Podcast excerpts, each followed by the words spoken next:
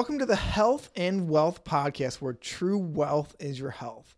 I just had the honor of interviewing Micah Lowe, CEO of Simply O3, but much more than just a businessman. He's a man on a mission to reduce suffering with as many people as possible. One of the more interesting things we talked about were his five areas of life he tries to improve on, which is his faith, friends, family, fitness, and finance. Micah is more than a businessman. He's a philosopher. He's a dad. He's just a great man overall. Micah, if you're listening, I can't thank you enough for the interview. Guys, check out this interview with Micah Lowe on the Health and Wealth podcast. See you guys soon. Okay, I'll be up front. This is a philosophy show disguised as a health show. I love okay. your, and we'll just roll right into it now. I love your post on Instagram that taught the one post was happiness is not hidden behind a wall of money. And when I look at all yeah. your things on Instagram, you're a man on a mission. And it seems like you're trying to change everyone's life for the better. What's the origin story? What sparked this mission that you're on? Yeah, um, I couldn't say it. Well, uh, thank you, first of all. But pertaining to Instagram itself, a lot of those posts are just like journals that I personally, you know, things I just personally think about. And then I just started, uh, decided to start posting some of them, and hopefully, I don't know. I don't really have an agenda with it. Like I'm just putting it out there and seeing what happens, and um, not really like I'm not here to try to really like grow it or get a huge following. I'm just kind of in the context of doing my personal brand, so to speak. It's just like I'm just posting whatever I feel like and whatever happens happens. But there is a broader picture of like how do we alleviate suffering in the world? And i feel like that's like my personal mission personal calling.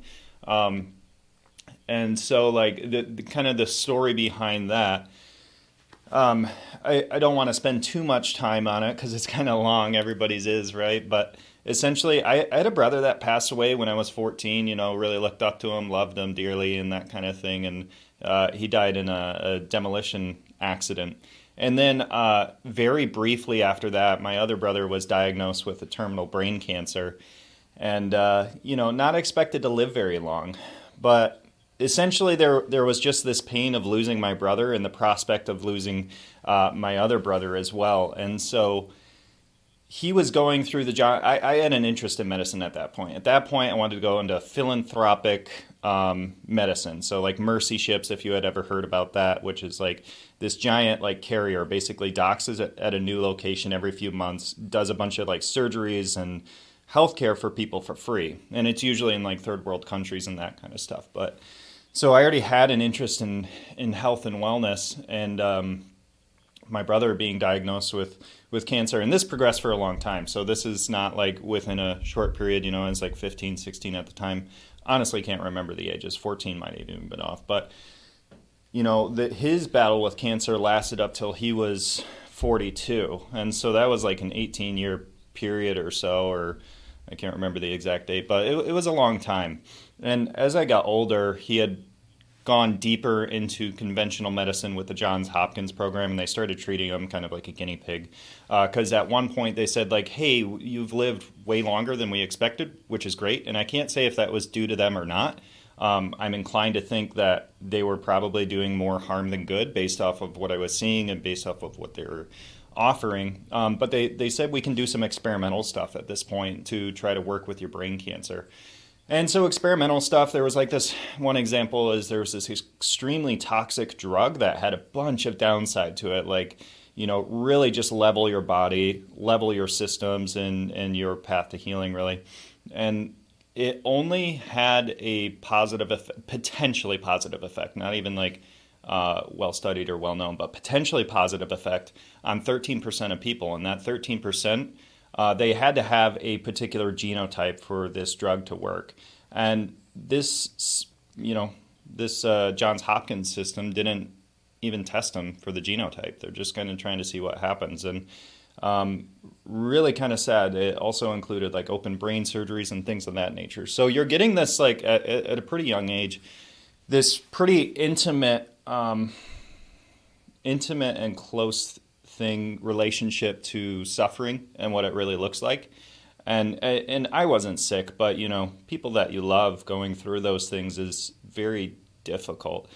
And so it, it, it started to be kind of this this message in my life, like maybe I can do something that's a little bit more proactive. Maybe I can offer something that's going to be helpful for people to help them to heal and and do that. So in the case of Matt, as I started to get older, got into you know nursing school, and I was going to become a doctor eventually was the plan. Um, I started to look into things that could potentially help Matt with quality of life. And he was still conventionally minded, like all of us pretty much were. We didn't even really know much about natural or integrative medicine at that point. But there wasn't a whole lot of, I mean, Johns Hopkins themselves told them, told us that, hey, there's not really anything that we can do, but we can try some experiments. And the experimental stuff was like crazy. It was like, like I said, the open brain surgeries and the drugs that were super toxic and all that kind of stuff. So the the thought process was, well, maybe there's some other things out there that can help with quality of life. So like hyperbaric oxygen, great example. Um, came across that, and that drastically improved his quality of life in terms of energy, in terms of cognitive thinking, which he had lost through all these surgeries. Um, a significant portion of that. Very intelligent person, but you know, you keep on cutting out the brain and, and you lose some of those faculties. Changed his personality, changed kind of who he was as a person to a large degree. Um, and uh, I don't. I, I, but uh, my audience knows too. My sister has stage four cancer, so I know exactly yeah. What you're tough, going man. through, and just the fact you're opening up, I I truly appreciate this. I know how hard it can be because, like you said, you don't have brain cancer. You didn't have the brain cancer, but the pain you felt is so deep. It's so inside you that your emotional pain turns into physical pain. So I fully understand what you're going through. When you said they were doing experimental, did you think about the hyperbaric chamber or was that John Hopkins' suggestion? No, that was actually um, there was a guy at our church. He was a uh, a engineer, so he wasn't into medicine, but he had that very like practical line of thought and good understanding on how to go through research and read and get an analysis on stuff. And he actually, his wife had had a stroke that left her um, more or less in a coma, um, and to this day, he takes care of her like amazingly, like reads to her every night, and just like it, has been, I don't know, twelve years, and just an amazing person. Um, but he, you know, he had actually uh, built his own hard shell hyperbaric chamber for her um, and, and, offered it up to Matt, you know, to use every day. So he spent a couple hours a day in there for a good long while uh, to to help with it. So it was actually through the through this other guy, um, and and that starts to open up kind of this paradigm for you as like, okay, so this is something that Johns Hopkins has never mentioned, never even brought up, but there's like all this research on it being an adjunctive to like chemotherapy and helping with quality of life, and potentially even working on the cancer the mechanisms itself. So like, why is this? Why is this not being talked about? And so that kind of changes your perception of, oh, we really don't know shit about medicine. We don't even really know shit about our own bodies. And something that bothers me that I shouldn't say it bothers me, but a thing that I've commonly heard well, if it works, why doesn't my doctor know about it? Or why doesn't my doctor give this? Because that's implying that they understand every little bit of medicine and how the body works, and that they just know, like, oh, we, we have medicine and healthcare figured out. Well, obviously not, because we are, uh, you know, one of the worst ranked countries in terms of outcomes for chronic disease. We're like behind third world countries. I can't remember. We're like in the 60s somewhere if there was a list of all the countries in the world and their outcomes for chronic disease. Like, we do not have it figured out. We don't even understand like really basic elements, such as the lymphatic system which is how the brain purifies and detoxes itself, was only just discovered like back in 2014 or something. And it's this huge system in the brain that has massive ramifications that is eh, massively supportive to our overall health. And we didn't even know it existed until the last 10 years. Like it wasn't even on our radar. And it's this it's this like really fundamental system to how our brain works. And so to assume that like we have it figured out is like way off base. And yeah, I don't know where it's no, going. No, I that, totally agree. Some concept. Shouldn't there. that be a major red flag that there's a system in your brain that helps detoxify it, and doctors don't know about it? And it's twenty. It's not like it's 1790. It's 2014, and they don't know about that. Well, I mean, it's not like I. I think the red flag for me is the expectation that they do know everything about medicine and that they know what's best at all times for all indications in all scenarios. Like that is, like they're advisors and they have some tools that can be helpful, but they, a, they're not going to take charge of your health like you do, and so you have to be your not even an advocate. You have to be the captain of your ship. Um, but yeah, it's it's just you know they only know what they know and what they've been taught, and uh, we just don't know a whole lot about medicine. Truthfully, I mean, we're figuring some stuff out, and hopefully it's getting better. Even though our chronic disease outcomes have gotten worse and more chronic diseases than we've had in the past, but you know we're we're pretty far away from understanding all of medicine. You know, we still don't have a machine that you just jump into and it cures you. Like in the, I actually just watched Elysium, that movie. It's a good movie, but you know, they jump into a machine and it's uh, just cures them of all yeah. disease, right? And uh, we're we don't even know how to work with type 2 diabetes in the conventional school of thought. Like a pretty relatively basic thing to work with if you get it early enough. Which is mind blowing. So the mm-hmm. what was the turning point? Was it the hyperbaric oxygen chamber that you said there's got to be a different perspective on healing people that's not conventional? Yeah, I think it was that. My dad was also, like I said, it was a long story, so I didn't involve all the details. But um, my dad was also getting invested into. Um, he was a perennial entrepreneur. Entrepreneur had a bunch of like terrible businesses too. He wasn't like this uber successful guy, but he was very tenacious. So like he had um, an asbestos abatement company, which is removing asbestos. After the 70s, they declared like if you're going to remove asbestos, it has to be done in this hazmat kind of way. So he had a business doing that. Uh, he had started like this Amish-based grocery store at one point, which miserably failed, and so he had, you know, just had this tenacity to keep on kind of pursuing. And he was very practical in his line of thinking. Not the best business person, but like very independent, extremely practical, and took charge of things. Um, and so he had started to get into kind of the medical world a little bit around the same time that I was developing an interest in it. And uh, there was a guy at our church, another guy uh, that was different than the engineer, but another guy that um, had talked about something called ultraviolet blood irradiation, which is used for like infections, like severe ones, like sepsis and stuff. Like it can have a massive ramification on, or uh, chronic infections, or just really a lot of different infectious diseases. Um, and this this guy that told him about it was a missionary in West Africa using it because they didn't have the drug access out there. So they were just using ultraviolet blood irradiation to deal with these um, very very severe infections. And so he was like, huh, that's interesting. I, I want to look into that. So over the course of a couple years, started to look into it, had actually made a clinic that surrounded around this, which also failed. Uh, you know, a testament to uh, his tenacity, but not his business acumen. And uh, and he, and he did actually end up becoming pretty successful through this project. So he, he did do really well. But um, yeah, so he he started that clinic, and um, I I started to get involved with him. So I was going through nursing school. I was actually working with him on this company. The clinic failed, but out of that we developed a new product uh, that was for ultraviolet ultraviolet blood irradiation.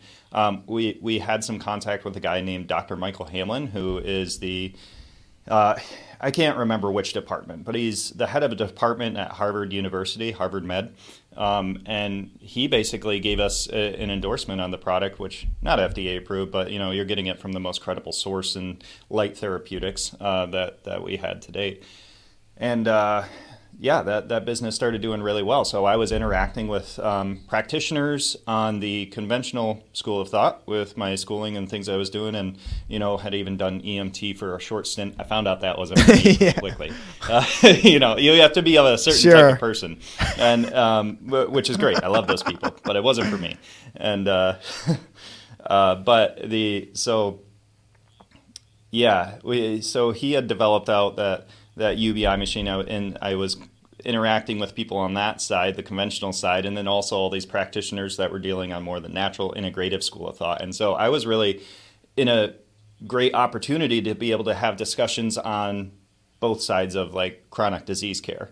And it, it was really enlightening just to see that, oh, chronic disease, like our solution for that, our intervention for that, is like invasive surgeries and drugs and things that aren't really dealing with the what is the contributing underlying mechanism that's causing this chronic disease and more we're doing symptomatic coverage. And i know people that have listened to podcasts like this understand that but like for somebody that's just coming into this like that that's actually kind of like you don't see it as that way when you're in it. Like you don't see it as like oh we're really just like a drug and uh, drug model for the most part like you, you see it as medicine, right? And you see it as like evidence based and this is the way to do it and all that kind of stuff. But another world was opened up to me, which is like, hey, yeah, that stuff, like there's a place for it, there's a time for it, but it should be done in the context context of the holistic person, the the the oneness that we are. So like if you go to a dentist, they should not just be assessing like how does this this filler or this thing that I'm doing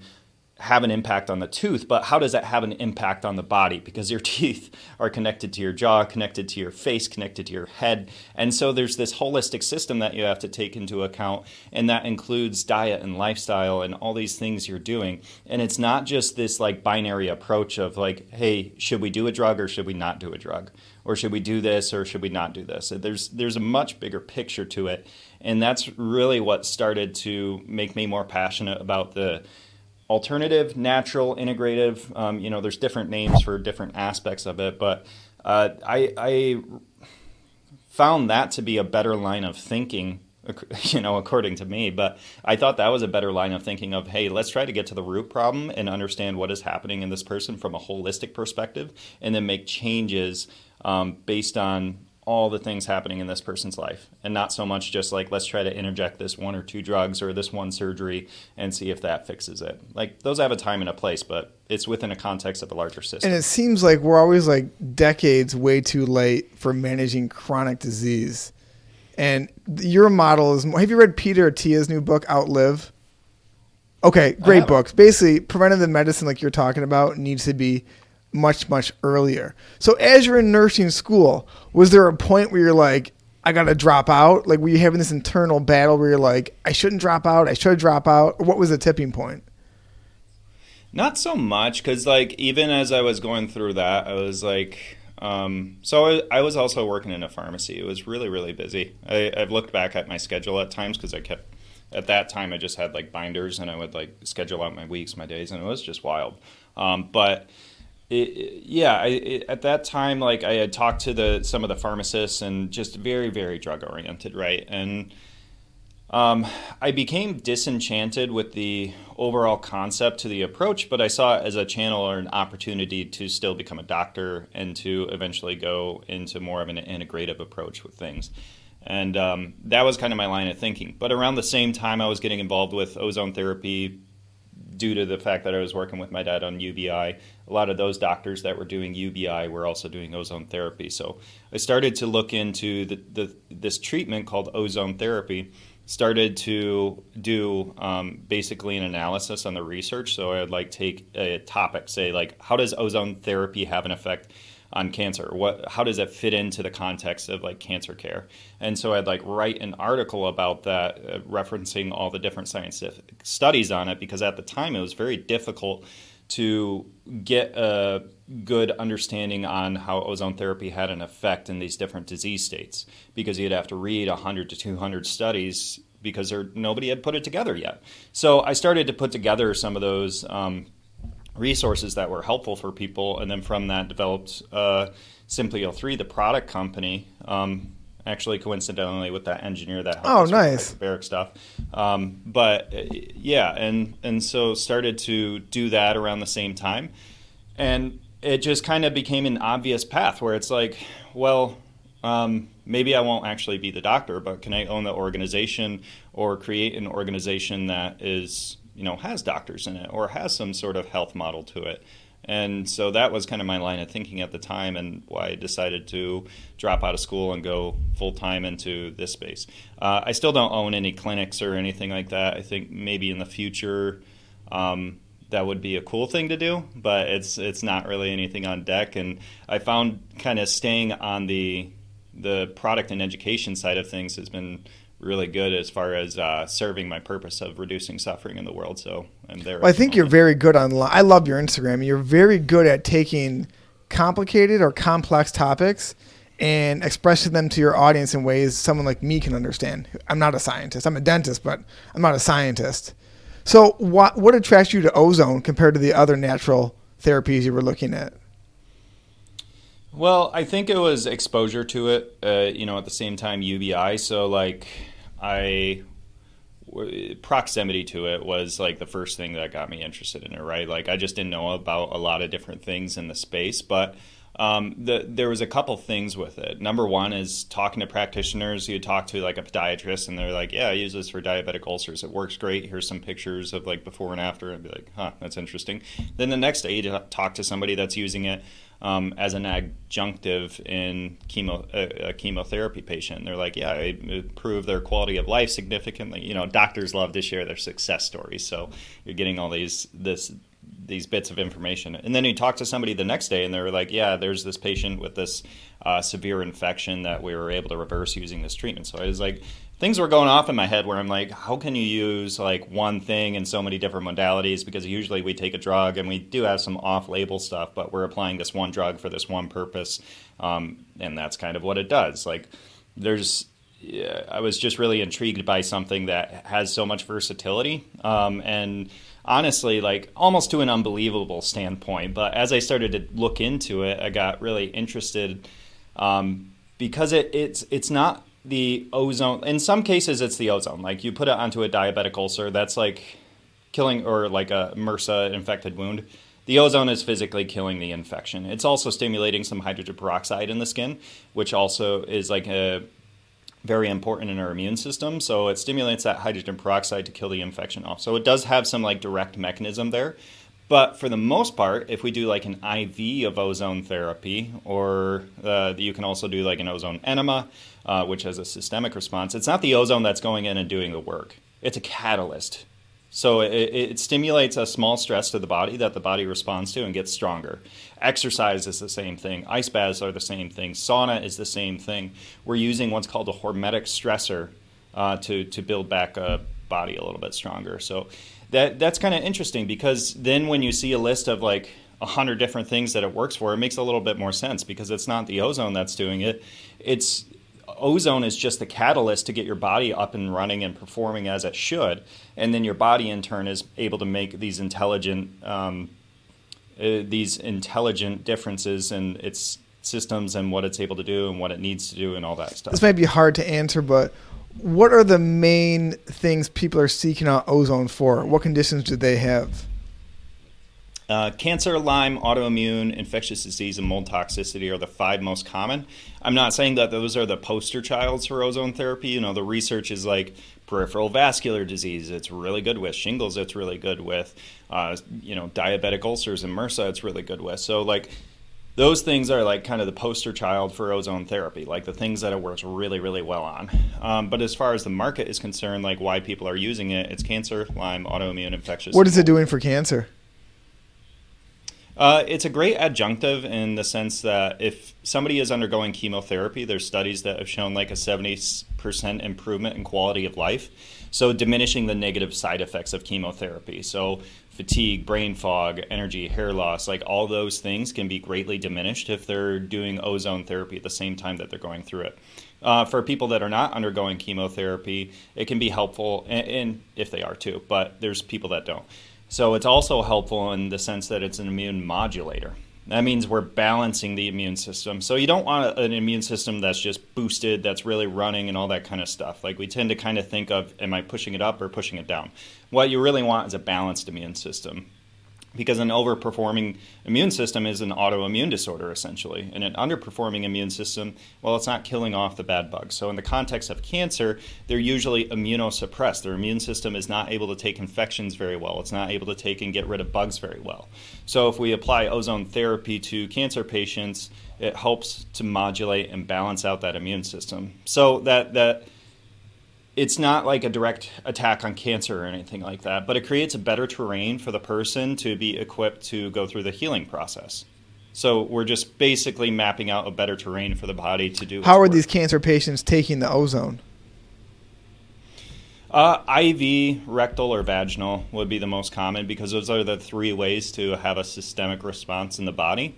Um, so like if you put ozone, say like I was saying with like the diabetic ulcers, a podiatrist has somebody come in with a diabetic ulcer on their on their foot or their lower leg.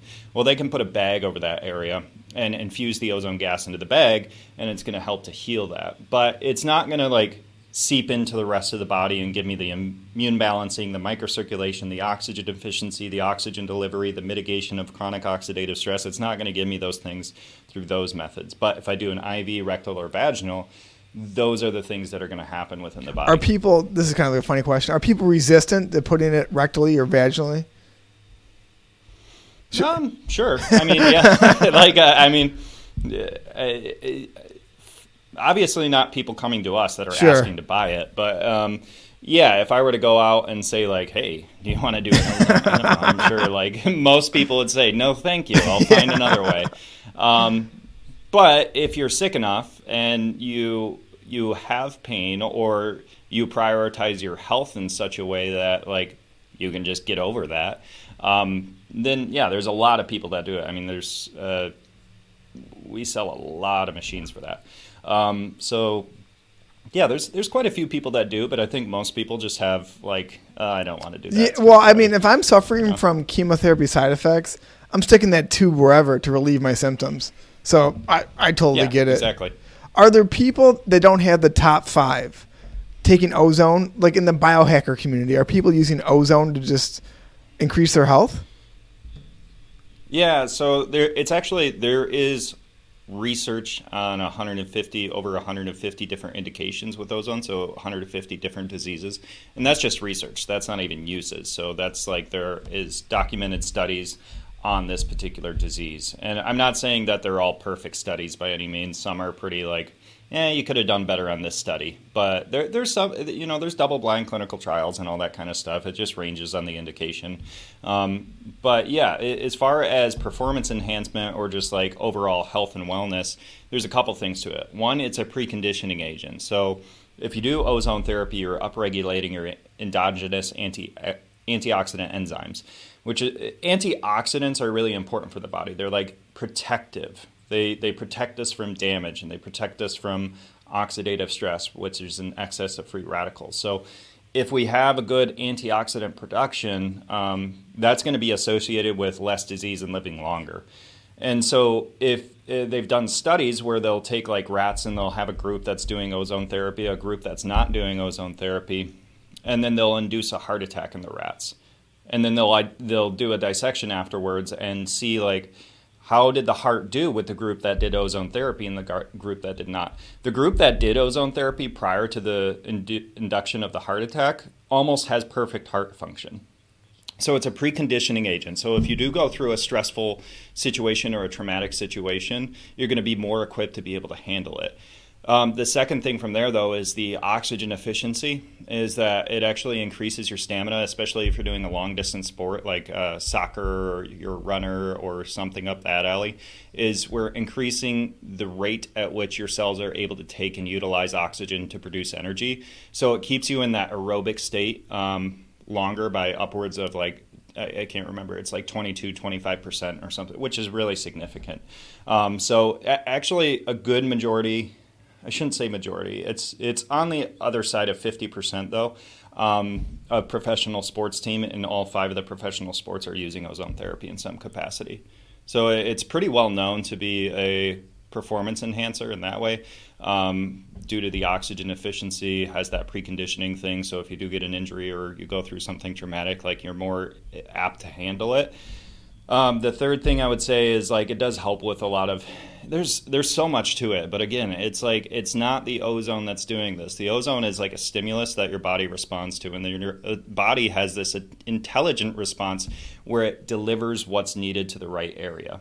And so it, it sounds like there's a ton to it, but just understand it. It, it truly is the body doing that work. Um, but yeah, it, it, would help with. Um, circulation in the brain and oxygen delivery in the brain, so that might help with uh, brain fog and things like that. Are there side effects to doing it too much? Yeah, I, I mean, you you could do too much. Uh, that that's a lot of stuff, though. You can do hyperbaric oxygen too much. You can drink too much water and all that kind of stuff. So, um, it, as long as you're staying, it, we're talking about an unreasonable amount. Like you're you're doing way too much. But um, yeah, you can induce. And there, I'll, I'll, get to this in a second. But there is a segment of the population that do, does need to be careful with it but you can induce too much oxidative stress, just like working out. So if you worked out 12 hours a day, is that going to make you stronger, faster, healthier? No, it's going to keep on tearing down the muscle. It's going to keep on tearing down systems because you're not giving it time to repair. And since with ozone therapy, we are inducing a stress, we need to give it that allowance to repair. And so if you do too much, you're just continually stressing out the body and not giving it the opportunity to grow off that. Um, and, and that can put you in a state of more oxidative stress which is going to lead to more digi- uh, more disease and more aging. But again, we're kind of talking about unreasonable amounts, like amounts that people I, that I know of don't do. I have come across a couple people that like just overdo it because they just think more is better. But um, for the most part, people don't do that, and you do heal up and repair from it. Um, but in the case of what's called G6PD deficiency, um, which you can get tested for, uh, you do have to be very slow with ozone therapy, meaning that you start at a really low end and slowly work your way up because G6PD deficiency is indicative of their ability to tolerate oxidative stress, i.e., ozone therapy as well. Um, but uh, with those people, they can still do it. It's just they have to start at a lower threshold. Um, and most doctors actually don't test for G6PD deficiency because the reason is if you just work people up slowly and start at the lowest end and then continually titrate up over time, you'll be able to identify if they're not tolerating it well because they'll feel a little bit tired the next day. If you do ozone therapy and you feel a little bit tired the next day, that means you did a little bit more stress than you needed, um, which your body is now going through that reparation process, creating more antioxidants and that kind of thing. So you either want to stay there for a while or move back down. So that's how you can kind of bypass the G6PD deficiency. So if you testing. have that genetic mutation or deficiency, you can still do ozone therapy. You just have to go at a slower pace. Yeah, there's a few people that can't do ozone therapy. Um, but to answer your question, yes, there's a few people that can't do it. Um, if you're drunk, which isn't a person, but just a time issue. But if you have anemia or blood clotting issues, meaning your blood is not clotting, not supposed to do ozone therapy. Um, if you have recently had a heart attack or your heart is in a really unstable state, uh, and I mean uh, like really unstable, like you could have a heart attack at any moment, like you don't want to be doing ozone therapy. So there's a couple situations, but all in all, extremely safe. They did an assessment on ozone therapy. This was in the IVs, so the, the blood treatment, which is the most. Uh, let's say most invasive, even though it's not like a surgery or anything. We're just taking some blood out, mixing in the ozone gas, and putting it back in, just like a normal IV, except we're using your own blood. Um, they found that six in 100,000 treatments had an adverse reaction. So that's lower than the use of aspirin. An adverse reaction does not necessarily mean that it's dangerous. It can, but in this case, it wasn't. So, but the, the other thing that they assessed out of the six in 100,000, why was that? And they found that it was because it was malpractice because they have to use a drug called heparin when they're pulling out the blood to prevent it from clotting. So, if I were to take some blood from you um, I don't want it to clot up if I'm going to put it back into you, right? So I put this drug in that prevents the clot formations of the blood. And so there are people who cannot take that drug. So if they're on prescription blood thinners, if they have anemia, blood clotting issues, that kind of stuff, they, they should not be taking heparin. So in, in that six in 100,000, almost most of those were also due to, or were due to the, the usage of heparin, not the ozone. And the heparin, so extremely safe. Like yeah. that's wild. That's a because even like a dental filling has a higher side effect rate than six in one hundred thousand. Yeah, like it, it's pretty nuts. Like it's yeah, unreal. I believe it.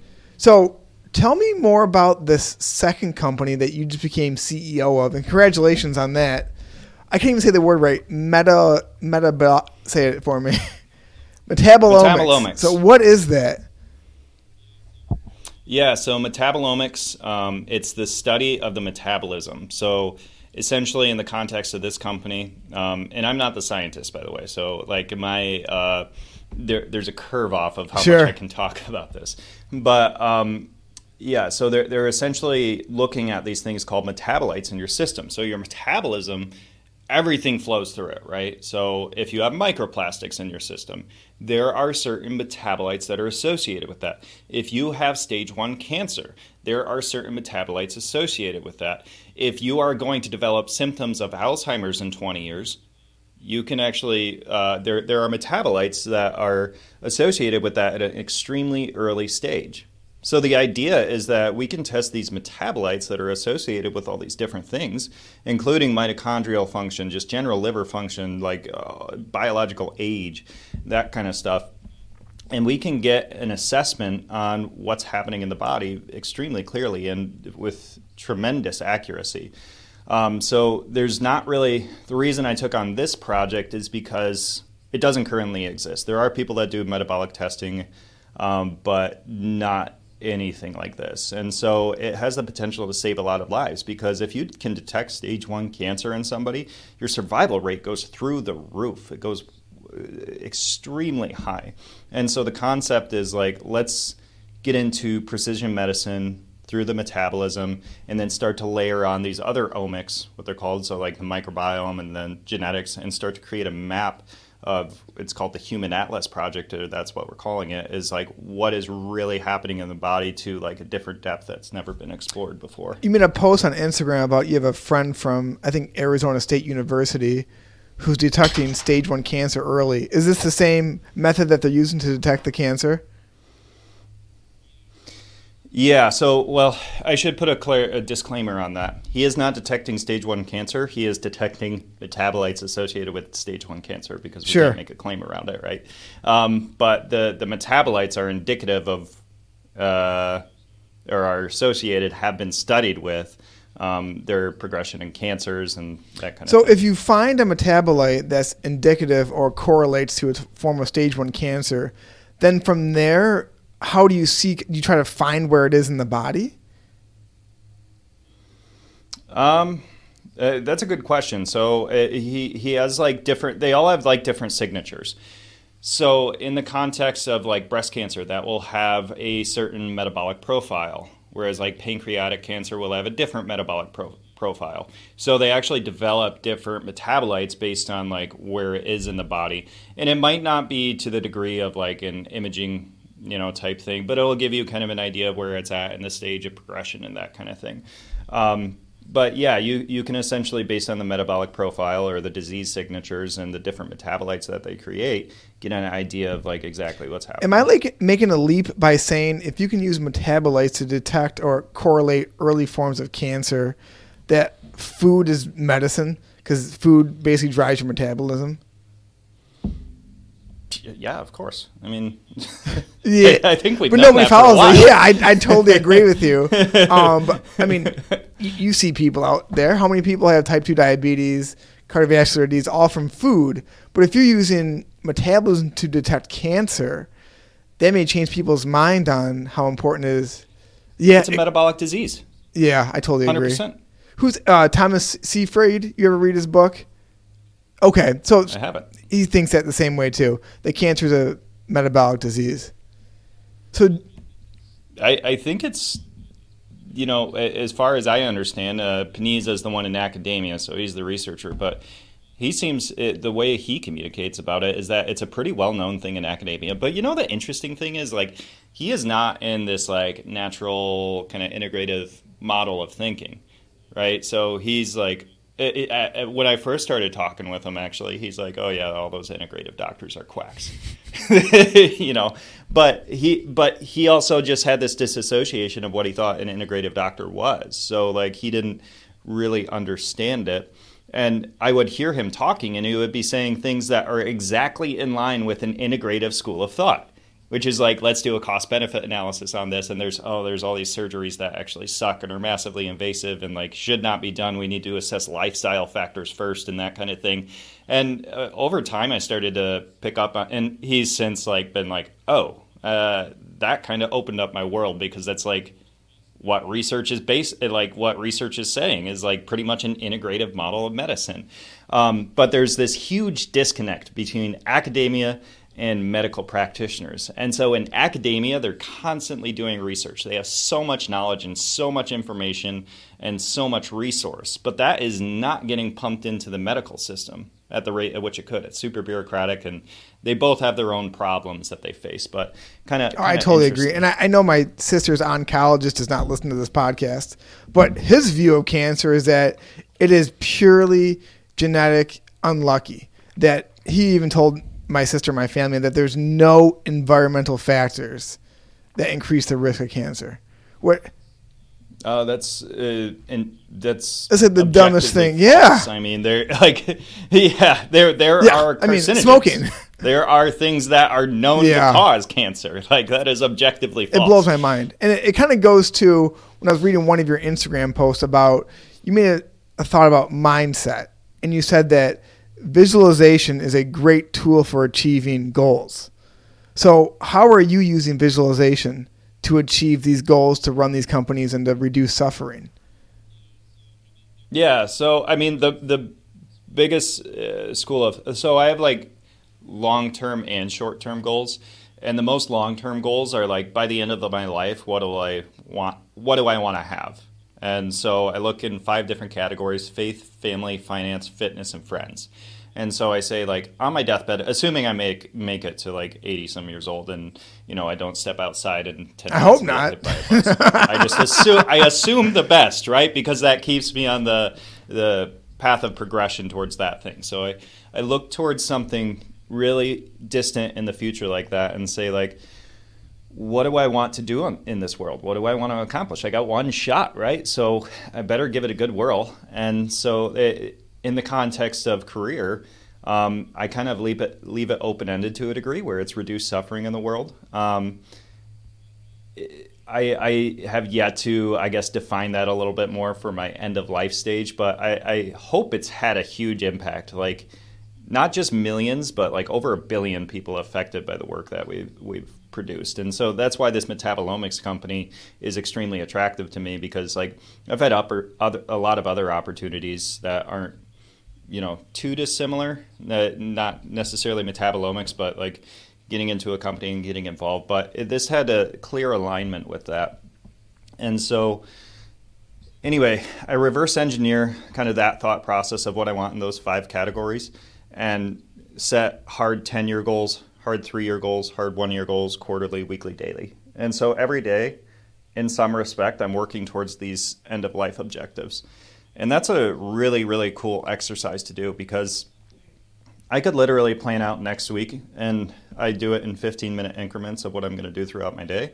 Um, and I and I'm not perfect, so I'm not like if we go one minute past this podcast. Oh, thank God! You know, like, I, I, do it. I, I, do it to my best, but um, but I can work every day in 15 minute increments towards something that's going to contribute to these end of life goals. And what that visualization process does is it gives you a tremendous um, ability to filter out things that are either contributing to those goals or taking away from those goals. So. Um, at one point I was drinking too much alcohol, right? and uh, it was starting to become an issue for me. And alcohol doesn't care about like what you believe or anything like that. It just it it affects people, right? And in different ways.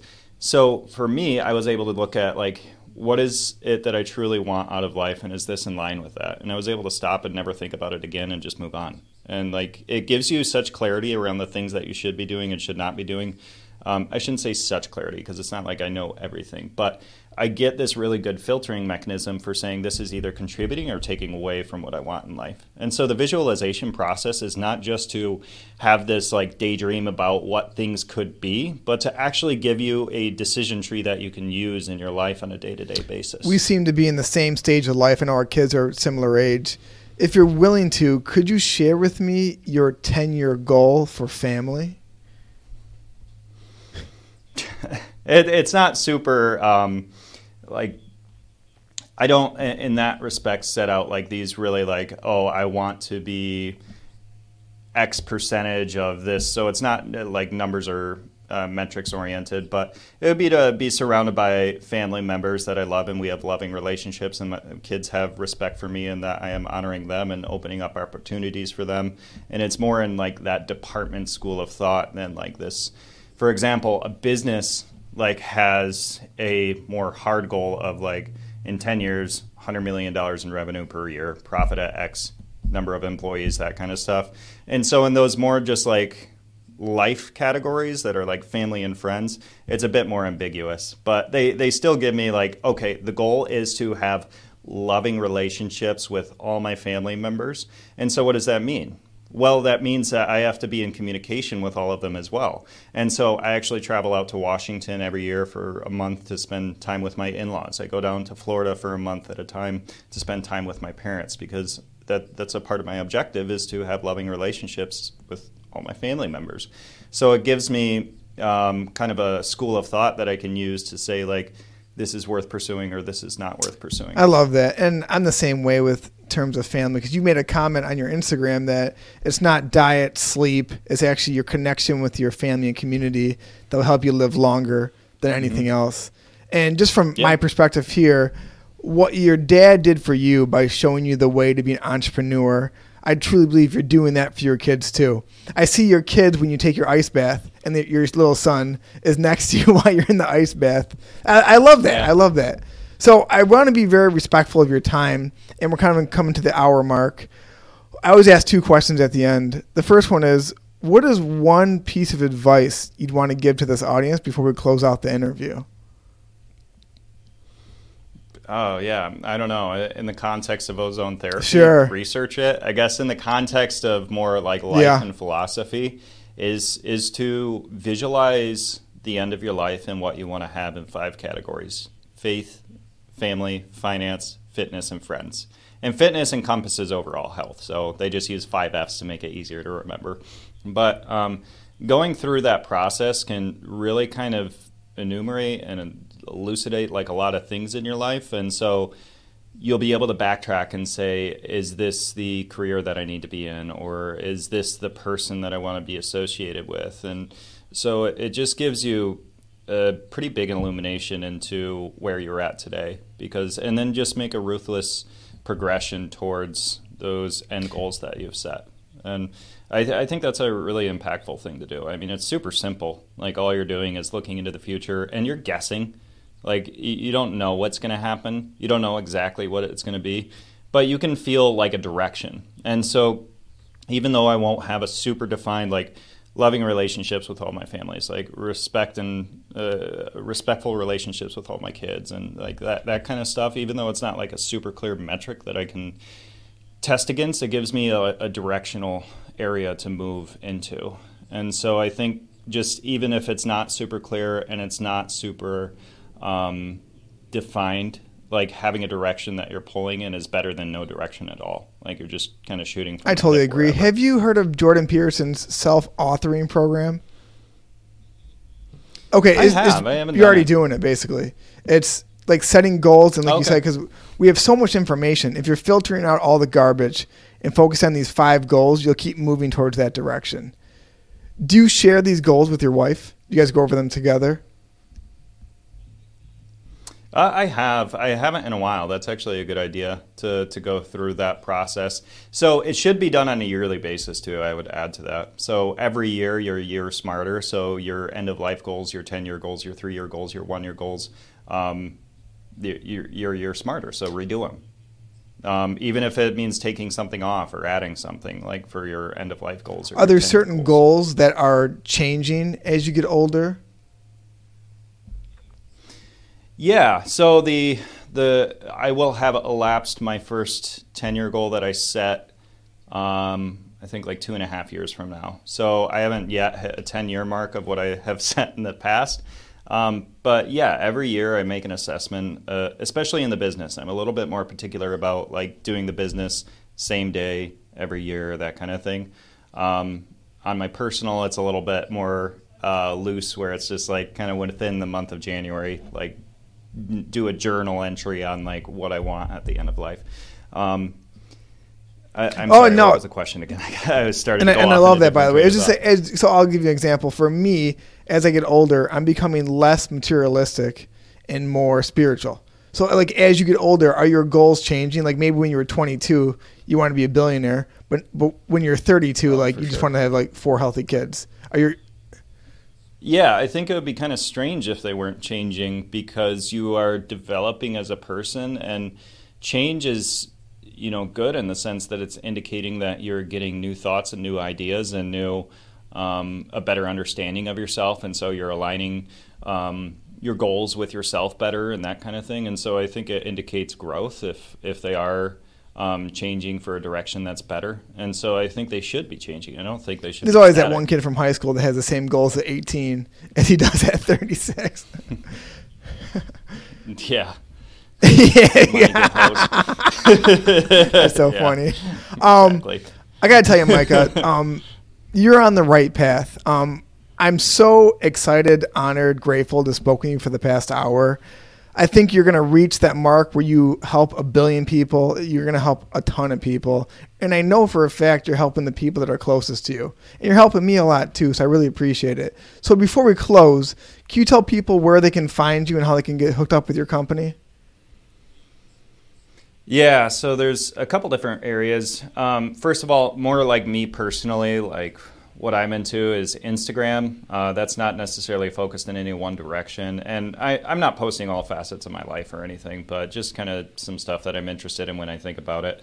Um, and that's Micah for Health, all spelled out. So it's M I C A H for Health.